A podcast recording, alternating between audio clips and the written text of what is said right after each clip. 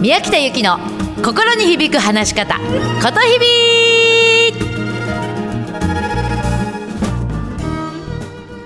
おはようございます。ことひびの宮北由紀です。7月9日火曜日いかがお過ごしですか？ことひびとは言葉が響くと書きます。あなたの心に響く言葉で話をしようという話し方教室をもう12年以上やっています。さあ今日もですね皆さんが今日一日何か意識できることをお伝えしたいと思います。もしねもうよかったらもうぜひ番組にも質問などね話し方とかコミュニケーション人間関係何かあったらいつでも番組にお便りをください。メールアットマーク 775fm.com 宮北ゆき宛てまでにお願いをいたします。さあ今日いただいた質問はね人前に立った時にどこを見ればいいんですか？っていう質問。これねよくあるよね。人前に立つとさぶわっと例えば大勢の人が自分を見てるわけじゃない。うわ見られてるって思うだけで緊張しますよね。そうすると自分はみんなは私を見てるってことは分かるんだけども自分はどこ見たらいいか分からない。そうすると目がチラチラチラチラ泳いじゃう。ね目がチラチラチラチラ泳いじゃったりあとはね節目がちに話をしてしまう人いるのね。どこ見ていいか分かんないから。そうするとたったそれだけで自分はそのつもりなくってもあこの人緊張してるなとかあこの人自信なさそうだなっていうふうに思われちゃうの。で目線が泳ぐと言葉のエネルギーも泳いじゃうのね。目力ってすごく大切で目がぐっと力が入ると言葉のエネルギーもビシッとそこに届くわけ。でも目が泳いじゃうと言葉のエネルギーもふわふわふわふわしちゃうからなんかすごくあなたの言っていることが頼りなく聞こえちゃうのね。じゃあどこをビシッと見たらいいか。まず3方向って覚えてください。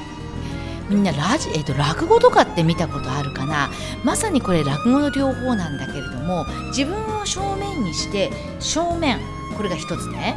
それと自分を正面にして右45度。これが2つ目ね。で3つ目が左45度。この3方向なんです。この3方向の延長線上を見るって感じ。であとは近くを見るとか遠くを見るとかっていうことなのね。見るラインは今言った正面と右45度左45度。この3方向って決めてもらいたい。で見る時には空何かそそこら辺をぼんやり見るんじゃなくって、えっと、固定たとあの例えばペットボトルとか机の角とか誰かの人の肩とか椅子とか何か固定のものを見てもらいたいんですね。空を見つめてしまうとそれはそれで目が泳いじゃうから。でこれもよく言われるんだけれども人の目を見た方がいいんですかって。これはね大勢の前で話す時には見る必要ない。大丈夫よ。見なくていいよ。一対一で話をするときには、やっぱり相手の目を見て話をしないといけないけれども、大勢の前で話すときには、なんとなくその人の周辺を見ていて、例えばその人の肩とか、その人のおでことか、そこら辺を見ていてくれれば、あ、あっちに向かって、あの人に向かって話してるなっていうのはちゃんと周りに向かってわかるから。なので、まずそれで話してみてください。あとね、ちょっとね、ちょっと下品な言い方なんだけども、ことひびのメソッドでね、乳首が目って言ってんのね。乳首が目。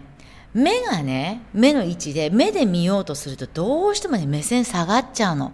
じゃなくて、あなたの乳首が目だと思ってもらえる。そうすると胸が張れるのね。うん。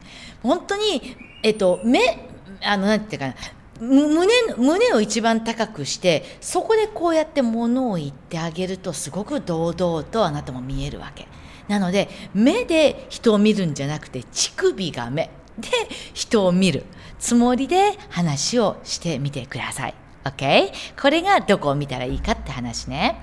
あとね、この前、えっ、と、一週間前にも話した、その、緊張しちゃうんだけどどうしたらいいだろうっていうので、今日はね、ちょっとまた別の方から、方向から緊張しない方法を話すね。えっ、とね、初めの3分が勝負だよだから口慣らししといてねってこの前話したんだけれどもね、今日はね、初めの3分、なぜ初めの3分なのかって言った時に、最初ってね、空気が硬いのよ。だから緊張するのね。話を聞く人たちも、さあ一体これからどんな話がするんだろう今日一体どんな人がいるんだろうって言って、なんとなく会場の空気が緊張してるわけ。ね。で、そうするとさ、空気が硬いと話すあなた自身も緊張するよね。ということは、空気を動かす工夫をすればいいのね。うん、この固まってしまった空気を動かす。例えば、始まる前にうっすら BGM をかけておくわけ。うん、例えばさ、私のこのラジオが始まる時にも最初に音楽が流れるでしょ？それで、宮北由紀の心に響く話し方ってスタートするじゃない。ちょっとこういう音楽が最初流れるだけでも空気って柔らかくなるのね。なので、あなたが話をする前になんとなく BGM をかけとく。っていうのも手ですね。あと、本当にちょっとしたことなんだけれども、あなたが例えば登場するときに後ろから走りながら登場するわけ。そうすると走る、走ることだけでも会場の空気って動くわけね。で、始まって、こんにちはって挨拶をしたら、すぐ相手を動かすの。聞き手を。例えば、今日私の話初めて聞く人いらっしゃいますかって手を挙げさせる。とか、何らかのきっかけで拍手をさせる。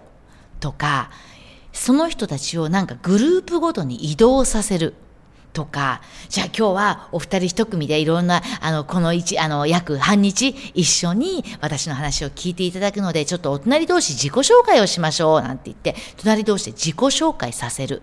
とか、そういうふうに何らかしらの形で空気を動かす。相手も使ってね。という工夫をしてみると、すごくいいと思います。OK? でね、中にはね、えっ、ー、と、緊張するタイミングが最初じゃなくって、途中、急に緊張してくるっていう人もいるわけ。ほとんどの人がね、話し出す最初の3分が緊張するって言うんだよ。でも中には、話してしばらく、なんか15分とか20分とか、中には30分ぐらい話して、なんか急に緊張してくるっていう人いるのね。で、この原因の多くがね、あのね、最初って、えっ、ー、と、なんていうのかな、自分も一生懸命だから周りが見えてないわけ。でも、今度、15分、20分も経つとさ、あなた自身も空間に慣れてくるから、ちょっとなんていうのかな、場に馴染んでくるんだよね。周りが見えてくるわけ。で、周りが見えてきて、みんながこう、シーンとして聞いてると、あれ？私の話ってみんなにちゃんと伝わってるのかな？っっていうところで緊張してくるわけ。わかります？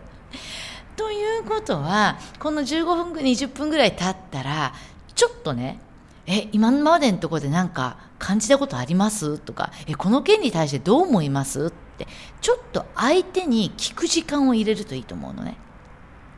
うん。相手の声を挟むんですよ。あるいは、ね、じゃあちょっと今まで私が話したところまでで、えっと、お二人にどういうことを感じたかっていう、ちょっとお二人シェアしてみましょうかって話をさせる。うん。そういうふうにしていくと、多分、あ、まだ空気が馴染んでくるし、あなたも、あ、こんな風なみんな感じたんだっていうことを分かってもらえるから安心すると思うのね。うん、なので、ぜひ途中から緊張する人たちは、そういうふうにしてちょっと相手に質問をするっていうブレブレイクっていうのかな、時間を入れてみてください。はい。あとね、今日ね、スタジオでね、一つ面白い質問上がったからね、関係者からの質問だけど、面白い質問が上がったから言うね。二人一組とかでなんか二人とかで話してて、自分が全然得意分野じゃない話が上がってきた時にどうしたらいいか。これあるよね。例えばね、私なんかも、ゴルフとか全然しないわけ。でも相手がすっごいゴルフの話してきた時にさ、やっぱ私ゴルフの話全然わかんないよって思う時あるわけ。みんなどうでしょう？そうした時にはね、その話の事柄に興味を持つんじゃなくて、その事柄に興味を持っている人に興味を持つんですね。その人に興味を持つんです。言ってる意味わかりますか？例えば、私はゴルフのことがわからないって言った時に、ゴルフに興味を持つんじゃなくて、ゴルフに興味を持っているその人に興味を持って話を聞くんですね。そうすると、えゴルフってどういう時が一番楽しいんですか？とか、え、この時期ってどういうコースがおすすめなんですか？とか、ゴルフは、ゴルフ終わった後みんなすごく美味しそうにビール飲んでますけど、やっぱり美味しいんですかね？とか、ゴルフに興味を持っている人に興味を持つと、またいろいろ質問も出てくるし、話も盛り上がりやすいんだ。うん。なので、ぜひちょっとそんなことをやってみてください。えー、お分かりいただけましたでしょうかね。はい。さあ、それでは、えー、こんな風にして皆さんの質問にもお答えしてまいりますので、どしどし質問をお寄せください。合わせて、えー、メルマガ、コド日々通信っていうのも毎日毎日お昼に配信をしています。自分らしく話せるためのメソッドをいろいろお届けしていますので、ぜひ、えっ、ー、と、登録をしてください。こちらはですね、メルマガ、宮北で検索していただいて、アドレスとお名前を入れると毎日毎日届きますのでぜひお読みください。またこちらの質問もね、メール、アットマーク 775fm.com 宮北ゆきまでに、えー、ぜひ、えー、質問をお寄せください。さあ今日はね、皆さんと一緒にゆったりとした時間を過ごせるようにこんな一曲をお届けします。アディエマスです。今日も面白い一日をお過ごしください。うまく話すな。心を込めて話しましょう。こと日々の宮北ゆきでした。じゃあねまたね